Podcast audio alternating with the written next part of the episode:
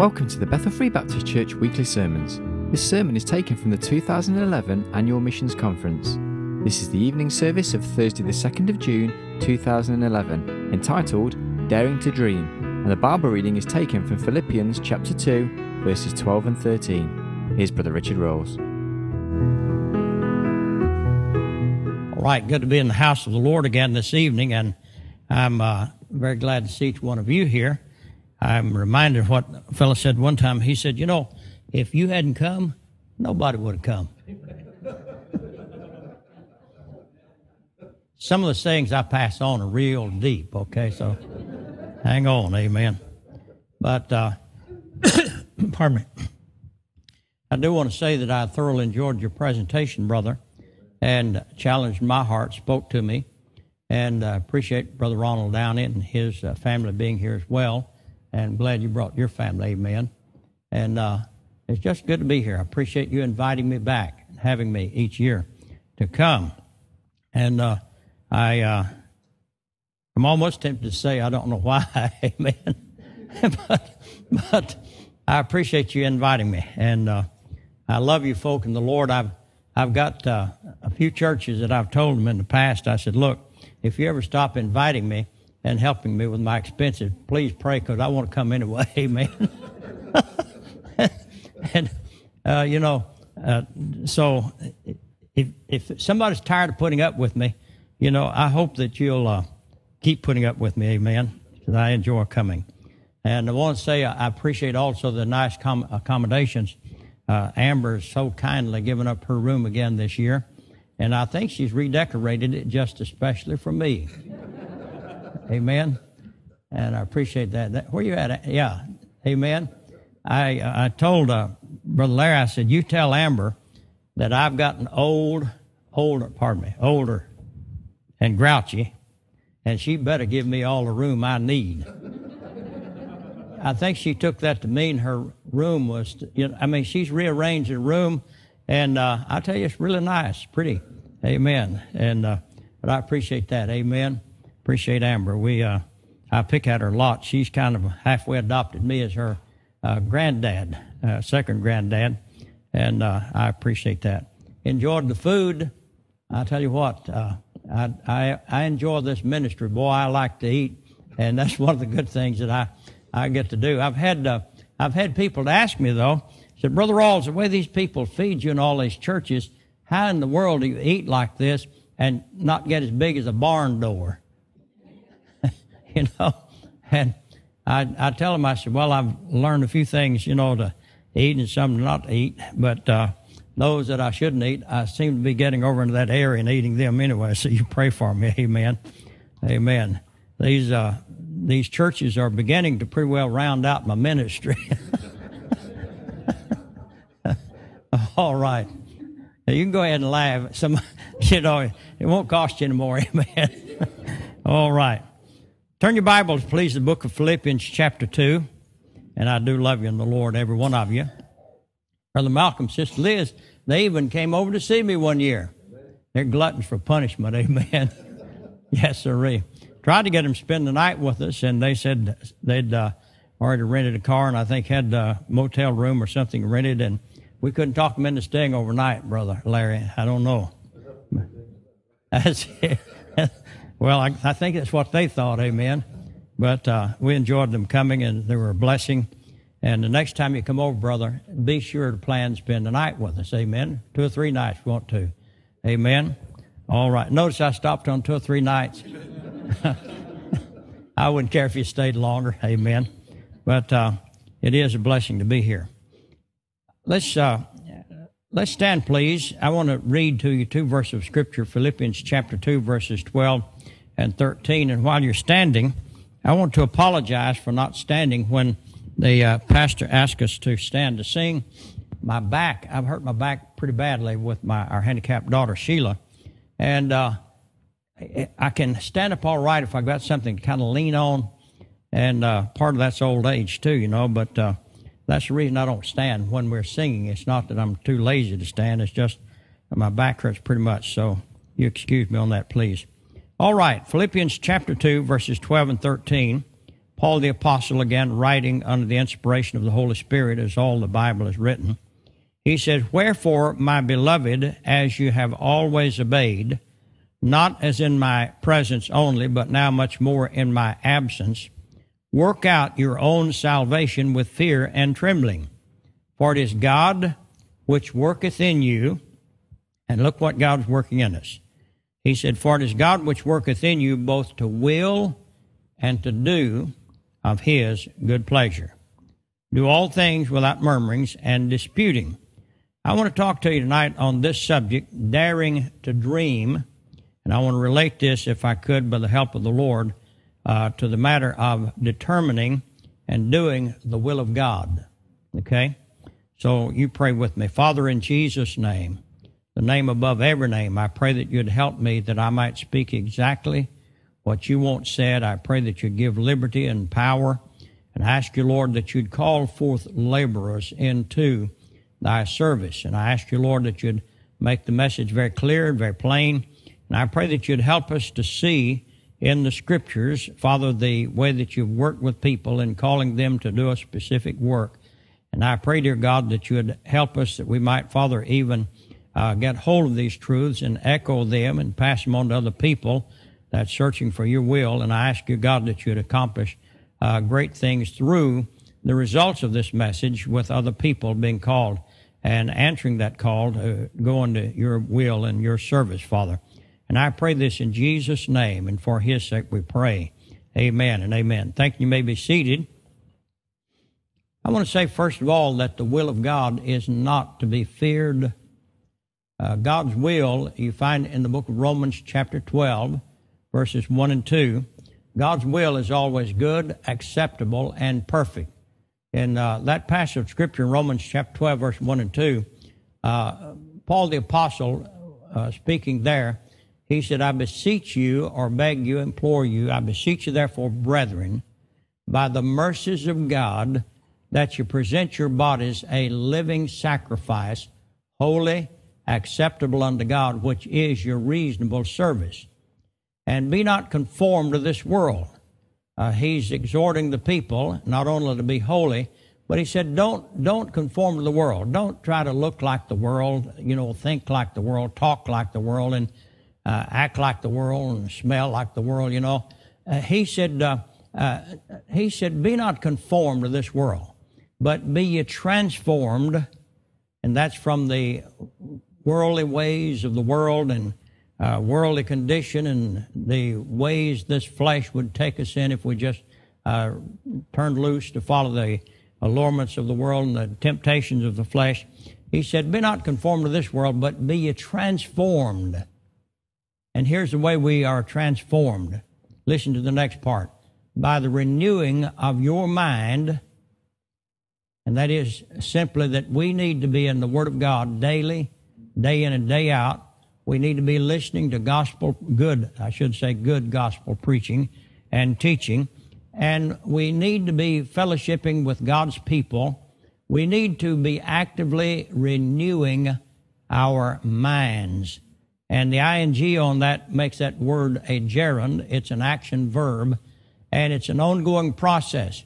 He says that, that uh, by the renewing of your mind, that we may prove, that is to prove it experimentally by actual experience. Listen, what is that good and acceptable and perfect will of God? God's will for us, His children, it is always good and it is always acceptable, and it is always perfect. Amen? Now, when we accept the will of God in our lives, the devil time and again will say to us, now, if you do that, uh, you're going to get yourself in a real mess. You're just going to get yourself in a real mess. Uh, you know, you don't want to do that now. You be careful. I distinctly remember when I was preaching over at Faith Baptist Church in Hickory, North Carolina, and I think the year was 82, uh, 83, I forget which year it was, but in the mission conference. And uh, Brother Larry came forward the second night of the meeting, and uh, I thought it was interesting. On the first night, I had so emphasized the need of Mexico and was trusting and praying God would call somebody to go to Mexico. And when Brother Larry came forward the next night, uh, I'm, you know, he said, God's called me, and the first thought in my mind, he's going to Mexico. He said, God's called me to go to England. I said, okay, that's interesting. that's not the first time that had happened, you know. I'm preaching my heart out about Mexico, and somebody says, God's led me to go to Germany. or God's led me to go to Spain, or God led, you know, well, amen. but, but, uh, I remember his testimony. He said, last night God spoke to me so plainly and said, I want you to go to England as a missionary. But he said, I thought, Lord, no, please, no. Uh, I, I, I, don't want to take my family. I don't want to take my children there. And, uh, and, and he said, just, just things about it that, and he said, uh, I went in to kiss my babies good night, my children. And the Lord spoke to my heart and said, listen, I can take better care of your children over in England with you being in my will than you can take care of them here in America being out of my will. And he said, I'm going. And then I remember last night he was talking to me. He said, You know, he said, Why do you, why do you have to be so poor and struggling? And he wouldn't tell you this, but, uh, but then he, I said that to say this. He followed that statement by saying, I wouldn't trade this for anything else in the world. Now, unless you have found out something, unless you've matured or grown in the grace of God, you might have difficulty understanding that. He was working as either the sales manager or business manager of Steve White Lincoln Mercury with acres and acres of new cars, and he was being paid handsomely for doing that. And I don't think he's been paid handsomely in this world since he did it. Amen. But uh, the will of God is not to be feared. Now, uh, God wants to use you and I, and He wants people that ha- have, as of yet, not surrendered to go to the place and work in the location and in the work that God has called them to. And there is very probably or possibly some people right here in this small congregation tonight that might be dealing with that. And uh, possibly praying and saying, Lord, where do you want me to go? What exactly do you want me to do? And am I in your will with what I'm doing right now? Uh, you know, I remember distinctly when God called me to preach. Now, you talking about somebody backward, mercy alive. Uh, if there had been an, an, award in the high school annual for the person least likely to succeed, I would have gotten that one, amen. And if there had been another award for the most unpopular, I would have been the winner of two awards, those two, amen. And uh, I refused, pardon me, I refused to make a four minute speech in uh, parliament procedure in an agricultural class in front of about 12 or 15 boys. And uh, all of those other boys had to make that same speech. I was the only one that finished that year in that class that, that did not make that speech. And my uh, teacher, I remember, never will forget him, Mr. Whitlow. He said, he said, listen, he said, Willis, he said, you are going to make that speech. I'm telling you, if you don't make it, I'm going to fail you. And, uh, oh, mercy. I tried. He said, practice. Get out in the woods somewhere, practice. And, uh, I'd practice and I'd practice and I'd get in front of those boys and I'd say about four or five words and freeze up. My own words coming out of my own mouth confused me, amen. I tell you, and then God saved me shortly after that and called me to preach. I said, God, I not only cannot speak in front of a group, I can't even carry on a conversation. I'm, you talking about somebody's in a mess. I figured I'd never get married. I mean, I did. I figured I'd never get up the nerve to ever propose to a lady. You know, uh, uh, uh, somebody say to me, you know, try and talk to me, get a conversation going. I said, "Sure, it's been dry." Yep. we sure do need rain, don't we? Yep. Well, crops burning up, aren't they? Yep. You say, preacher, it couldn't have been that bad. You didn't know me, amen. And God said, I want you to preach. I said, Oh God, I'd be willing I'd be willing to do anything under the sun you ask me to do. But you've asked me to do something I can't. And then I'd, after I'd say that, I'd pause and I'd expect to hear that still small voice, yes, you can. And it never did come. I said, see there, God, we agreed. I can't. You know it. I know it. I'm going to tell you, you talking about being weak in faith. I don't know. The morning I surrendered to preach, I felt like I'm going to make the biggest fool out of myself that ever was. Somehow I was assured God's going to get glory from it, but I'm not just, I'm just going to make a fool out of myself. Amen. And, uh, I remember uh, I had a, a church that, pardon me, had asked me to conduct the prayer service. And, uh, that was my first opportunity and I prayed. You talking about fear and trembling. I didn't have stage fright. It was way past that. It was stage terror. I mean, just plain old stark terror. Amen. And I prayed and I prayed and I prayed and I prayed. Oh God, please help me. And finally I got consoled with the thought, if I get up there and really bomb out, you know, it's not going to be but maybe 12, 14 people there. They're friends. They won't be too hard on me. And uh, I never will forget, as a country church, we rounded that last curve coming in from the back way, and I thought to myself, my soul, there's been a bad wreck. There's probably killed, people killed, bodies laying out in the, in the road, and I was looking on over toward town, and uh, I didn't see any red lights, no police cars coming, no ambulances, no sirens, you know. And we get on up there, and I'm telling you what, I began to recognize the cars, number of the cars. And I realized the wreck has not happened. They've come to see, but I was real sure it's going to happen.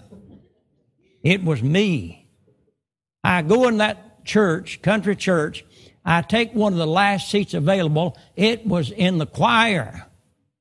And all these people sitting out there. I don't know how in the world, I, the word, I don't know how they even got the word on it. it hadn't been announced on the radio. Sure, it wasn't announced on television. Uh, wasn't half a dozen people in that town. I don't guess even owned the television back then.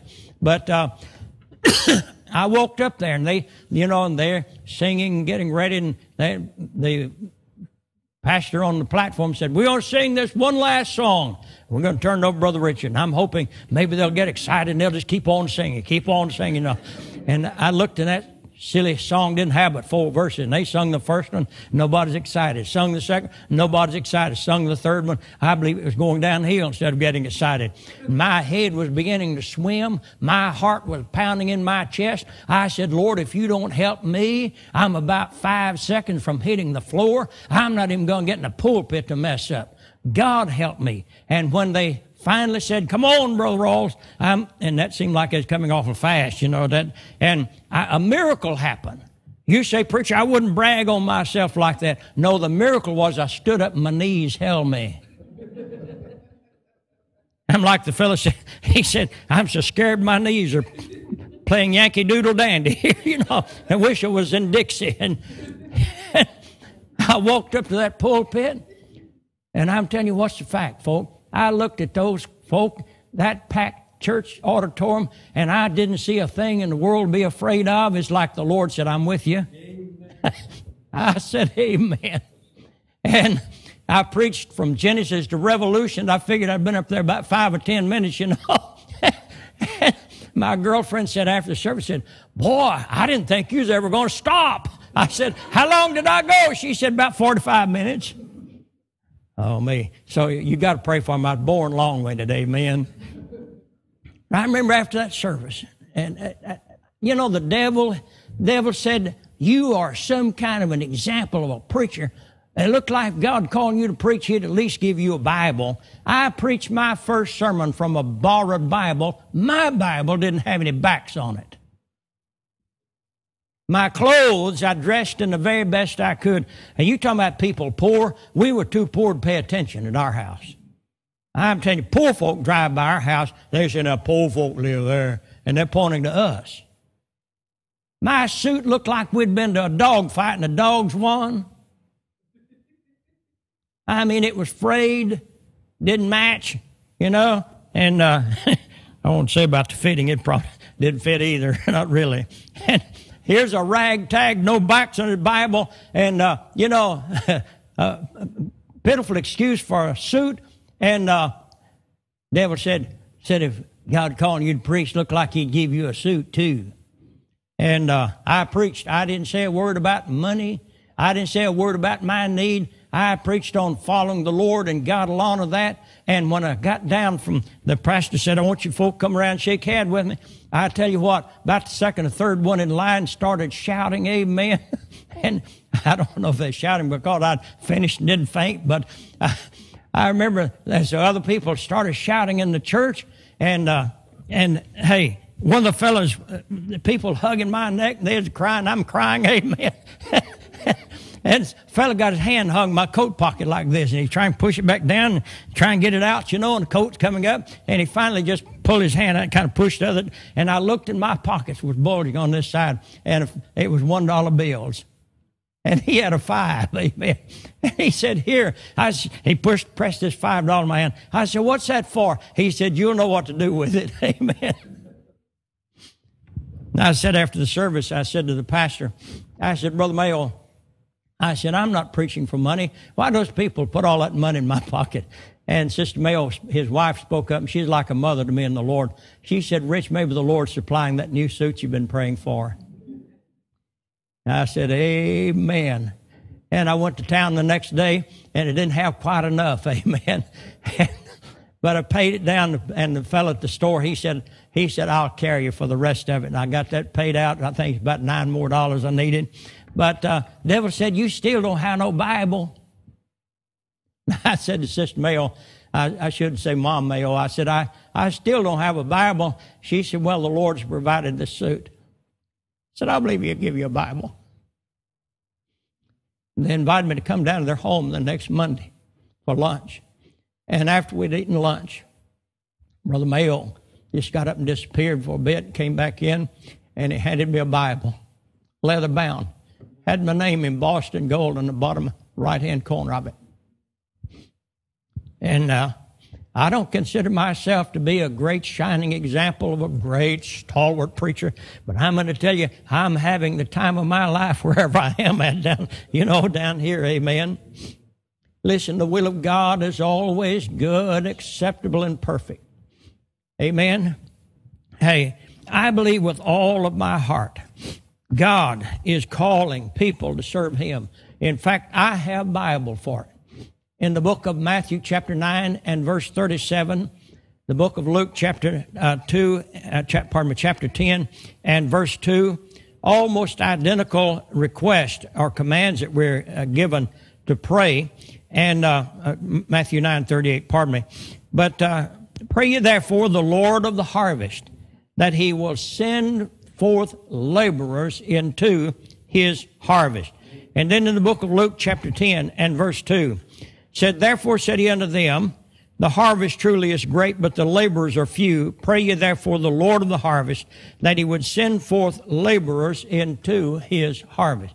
Did you know it's the will of God this evening as I'm speaking for people to be used, to be called, to be sent forth to work for the Lord? Did you know that?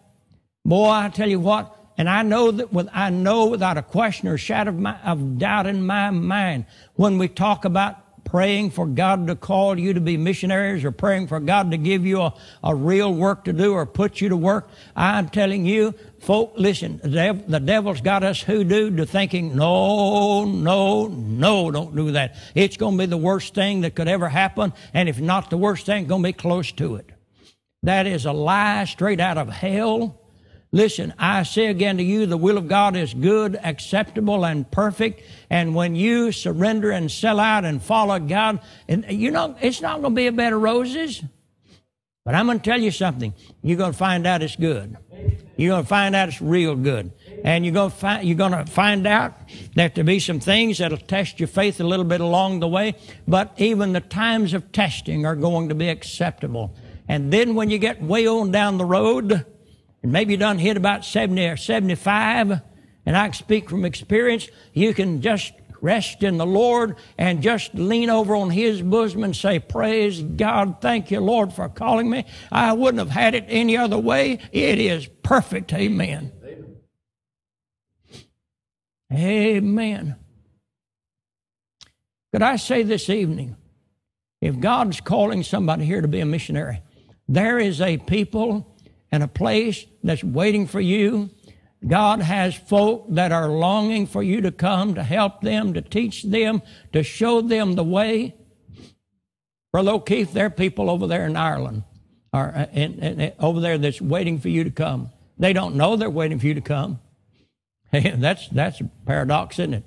But uh, they're searching. They're searching. There are people in Africa, Sister Shelley, that's longing for somebody to come and show us the way.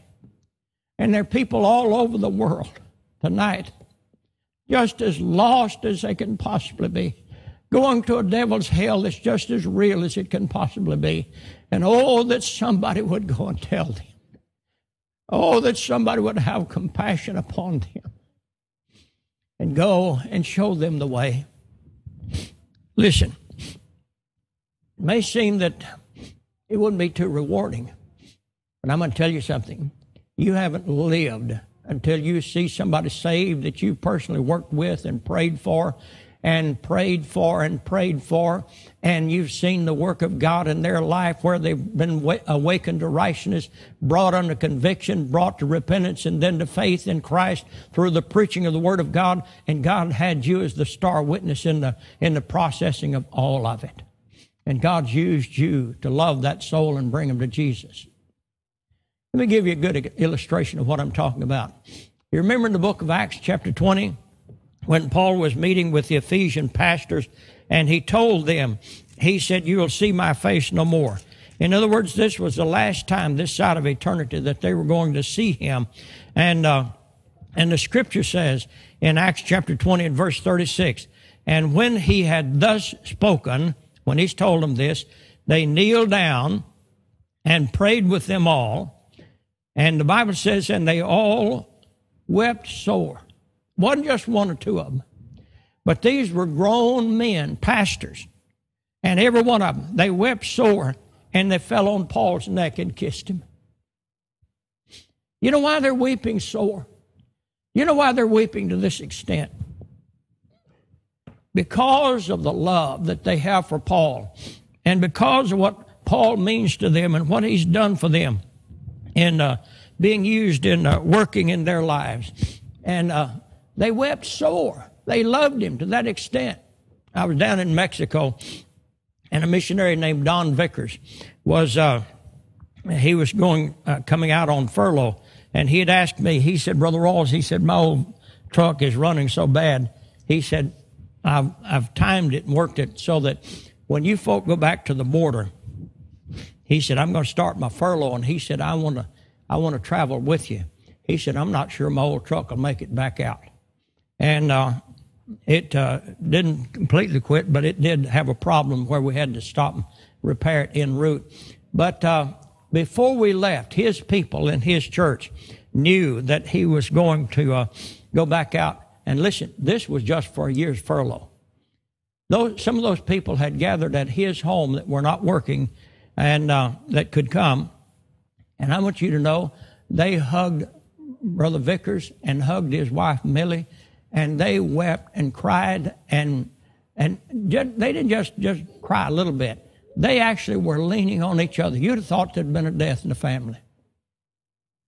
I saw the same thing again down in Mexico. First time I went down, missionary named Otis Seals, and uh, hey, those same people. Uh, he just he was on furlough, had gone back down to kind of check on the work, and was going back out. And we were, uh, and uh, a few days later, but as the, we went for the last service, and we'd gone to about five, I think was five different locations, and was uh, preaching meetings. I didn't know Spanish then, and and still don't know it as well as I'd like to, but but he was interpreting for me. And uh, I remember distinctly in one of those churches where they weren't going to see him again until he went back out and came back from, from his furlough and it's the same thing again. I'm telling you, those people just, uh, just, just weeping and, and broken. Folk, you haven't lived until you've helped somebody to Jesus. And you see them with the love that they have, with the understanding and appreciation that they have. But you know something? Listen, the problem with people being used of God so often is the feeling or the belief that, you know, I'm such a nobody that God couldn't ever. I, I, I, or let me rephrase that. They think I could never hope or expect God to do anything unusual with me or me be used in a great way what at all. Just, it just couldn't be. And if it's left up to us, yes. I'd say a, a very loud and frank yes. We can't do it. But it's not with us. It is the Lord working through us. That's, that's the key to it. But so many people say, well, I, I, I just can't talk. And you sure got to talk if you're going to teach or, you know, a fellow going to preach. Amen. And, uh, and I kind of vaguely remember a fellow that had that same excuse in the Bible. In fact, I believe his name was Moses, wasn't it? But somehow the Lord got around that, didn't he? Man, the meekest man that ever lived on the face of the earth, Moses. God used him, and uh, he sent Aaron to be a, a spokesman for him. And then somebody says, Well, my personality is so poor. I just really don't have a personality. And uh, I think of that of the scripture, God respecteth no man's person. And then somebody else says, Well, uh, my education is so limited and I'm so far down the road, I really can't do a whole lot about that.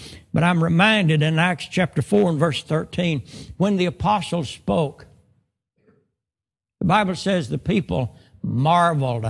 They were amazed and uh, took knowledge of them, though they were ignorant and unlearned men, took knowledge of them that they had been with Jesus. Oh, listen. Folk are not interested in how much we know and, uh, until they know how much we care. Amen.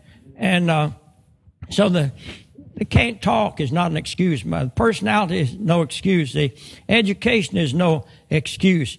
And then somebody says, "Well, preacher, the Lord has so many people working for Him. Surely He doesn't really need me." But then I remind you of the scriptures that we read that God's eyes first of all, are running to and fro throughout the whole earth to show himself strong in the behalf of those whose heart is perfect toward him. And then follow that up with those two passages where the Lord is calling and commanding us to pray for laborers. Laborers, Matthew 9, 38, Luke chapter 10 and verse 2. Hey, God wants to, wants laborers to go out to labor for Him, and He's calling laborers. I hesitate to mention this, but I'm reminded of Dr. James Crumpton, the president of Maranatha uh, Baptist Mission uh, years ago, and uh, he told the story that he said he said my mother uh, said wash day was were on Tuesday, and this was before we had running water, and he said uh, I, I knew it was on Tuesday, and he said I would get up early in the morning, and he said then I would go down way down way out of hearing distance, and I would spend the whole day at the creek, you know, just playing in the water and what have you. And he said I would come in late in the evening when I knew the washing was done, and said his mother would say, James, where in the world have you been? Said, I called and called for you. I needed you to draw the water out of the well for me to do the washing with. And he said, Mom, I didn't hear you. He said, I, I was honest, I didn't hear her. But he said, I purposed to be out of range where I couldn't hear her. And I want to ask you this evening is there anybody here and you're purposely trying to stay out of range of hearing God's call?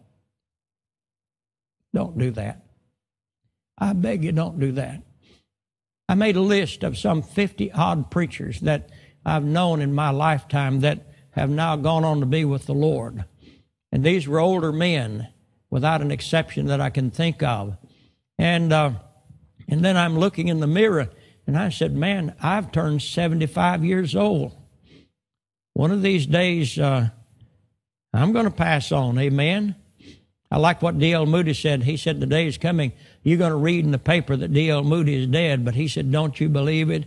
Oh, he said, Don't you believe that? He said, I'm going to be more alive than I've ever been in my life. And that's, that's the way it's going to be with me. Amen. You're going to hear one day, you're going to read in the paper or somewhere, uh, Richard Rawls is dead, but don't you believe that? Amen. Don't you believe that? I'm going to be more alive than I've ever been in my life. I'm 75. I'm soon to be passing off the scene. And even if I don't pass off the scene, you pray for me. Because I'm telling you, my it's not my memories getting bad. It's just my forgetter is working better than it ever has in its life. I'm telling you. I, I, oh, my, just, I forget. Amen. But, uh, hey, God's seeking people. The Lord is seeking people. Now, I'm, I'm, oh my, I'm glad we get to heaven, won't have clocks. Amen. But you ever thought about what God's done? When God was ready to rebuild the walls around Jerusalem, he put a burden on the heart of a man by the name of Nehemiah. He heard about the walls being broken down and uh, how the gates were burned with fire. And he, not only in his mind, when he heard that, the Bible tells us that he went over, he made an inspection tour and he saw it all. And then he not only saw them broken down, but in his mind's eye, he had a vision of what those walls would look like if they were repaired. And God burdened his heart about it. And uh, he was so burdened that he mourned and fasted and wept and prayed certain days. You know what God was doing?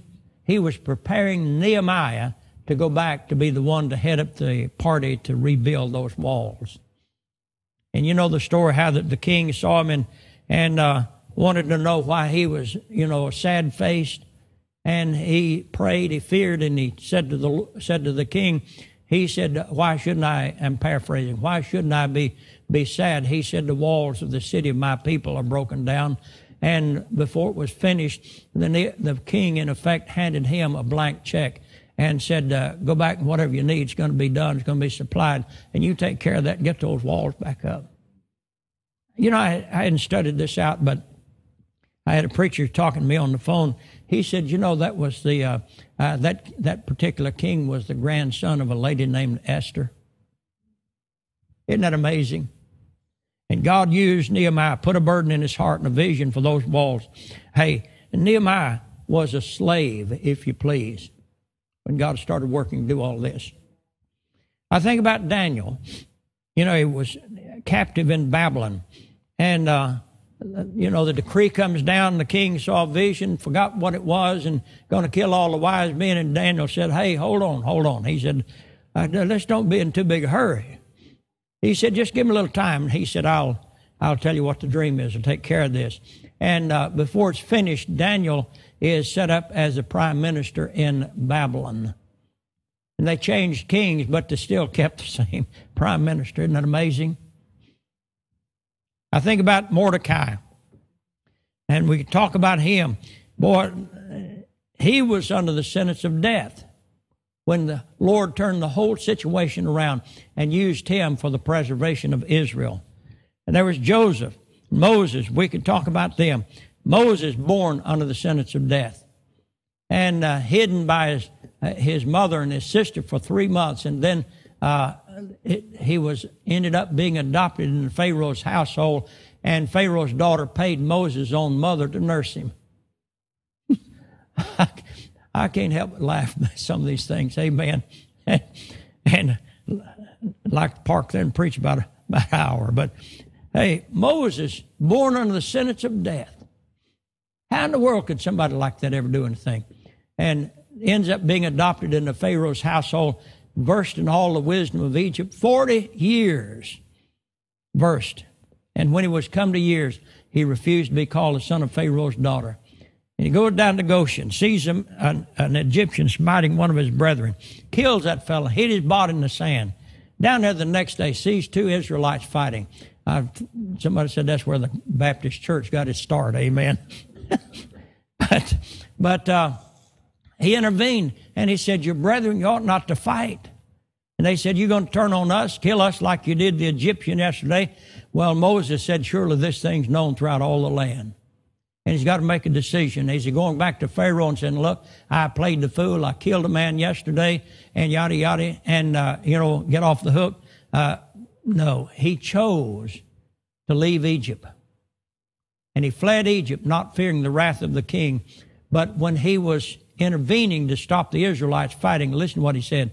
He supposed that they would understand how that God by his hand would deliver them out of the Egyptian bondage, but they understood not. Well, I can see, and you pardon me, but I can see why two fellows carnal enough to fight would uh, not understand, have that knowledge.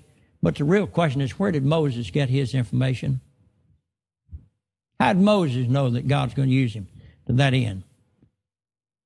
He knew because God had already put it in his heart.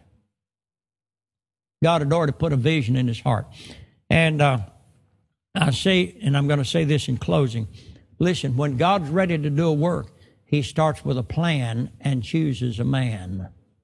Not excluding the ladies, I'm speaking that, I don't know if it's the right term, generic sense. And then God puts it in that person's heart uh, to do something about the need at hand. And then our text says, For it is God which worketh in you both to will and to do of his good pleasure. God puts a vision in the heart of that person that he wants to use for what it ought to be and how it ought to be.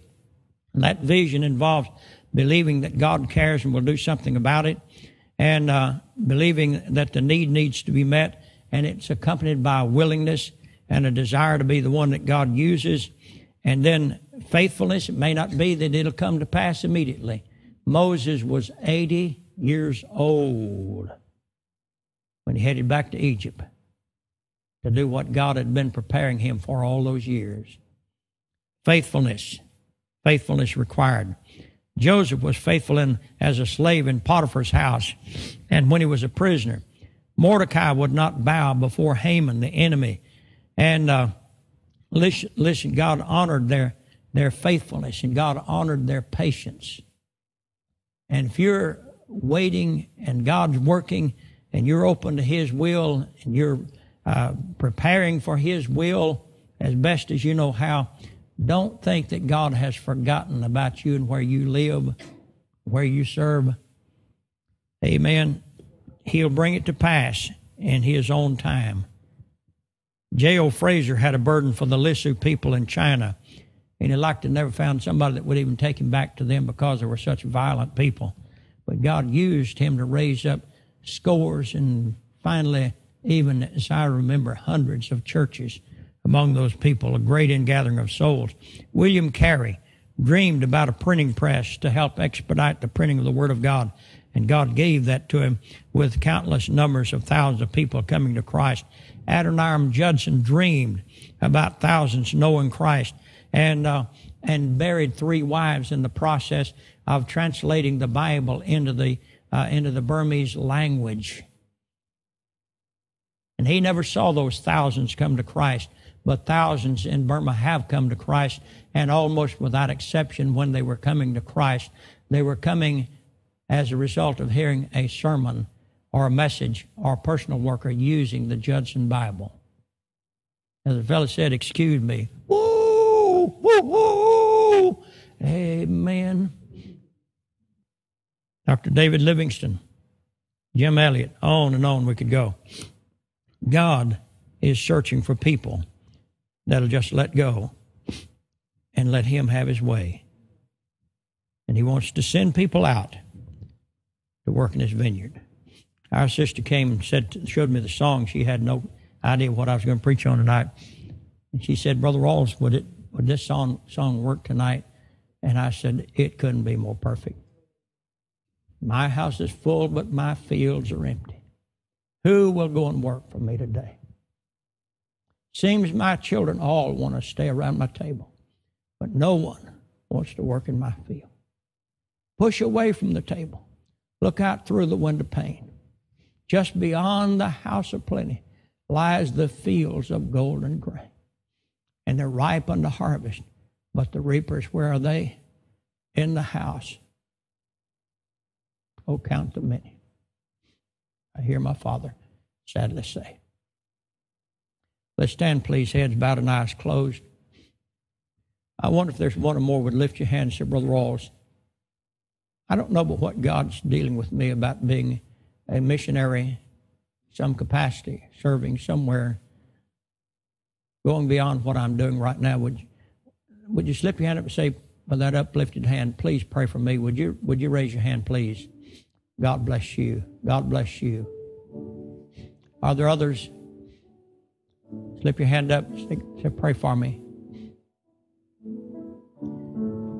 Our Father, in Jesus' name, I pray that somehow you'd awaken us, Lord, to the needs about us. Help us, oh God. Help us, God, to bloom where we're planted, serve faithfully, but God, to be open to your call, to your beckoning. I know that you're looking for ladies that will serve you, working with children, working with other ladies, and maybe being a preacher's wife or a missionary uh, missionary's wife, God. God, I pray, whatever, Lord, that you just put it in our hearts. Give us a vision. Lord, give us a willingness to do the work you want done. And God, I pray that you'd help us to be yielded. We'll just, Lord, let you work through us and we'd be pliable and uh, the, like the potter can mold the clay. Help us to, to be where we can be molded and shaped. And Lord, I know when when we, Father, really look at your will, Father, sometimes it's scary. Most times it's scary. God, help us to realize you're always faithful and help us to follow you. In Jesus' name and for our sake we pray. With our heads still bowed and eyes closed, if you want to come to the altar, the altar is open. Just slip out and come on. Mind the Lord. Slip out and come on. God bless you. Pastor, you come, please. Amen. Come on. Let the church pray with you.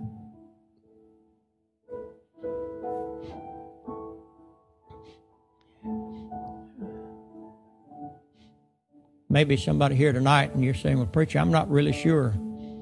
Let me tell you how you can how you can settle this that scripture we read in the book of Philippians, chapter 12, pardon me, chapter 2, verses 11 and 12, that 12th verse says, For it is God which worketh in you both to will and to do his good pleasure. God puts a vision and a burden in a person's heart for the work he wants done, and he puts a willingness in their heart to do it. And when we let go, let the Lord work, doing what He wants to in it, God will bring to pass the doing, the performing of that work. He'll bring it to pass. I urge you, missionary pastors, don't be afraid to dream and don't be afraid to even dream big and commit it to God and keep that vision before the Lord. Where there's no vision, the people perish. I wish I had time to share with you our first pastor. You're talking about a hole in the wall building, problems in the congregation. It, it, it looked like an absolute impossible situation. But I preached in one of the most beautiful churches in that town this past Sunday. Guess who's the pastor of that church? Man, it was saved in our ministry. The little block building initially I used to look at that building when we was that old tumble down ex juke joint, pier joint, rat hole of a place we had, and I'd say, God, if you just give us that, I'd I'd be pleased. Uh, God gave the ministry that through this other man, plus the church that we pastored going on. Beautiful building, good congregations. Hey, I told the people this last Sunday when I was preaching over there. I said, you know, I said, I remember praying for God to give us this building if it'd be pleasing to Him, that little shotgun straight block building. But I said, God's given you so much, it makes that building look like a joke. But it's not the building. Week in, week out, that pastor's ministering to upwards toward 300 souls, 300 people. God's called preachers to preach and singers to sing. Workers have gone out Oh my. Let go and dare to see what God will do with you.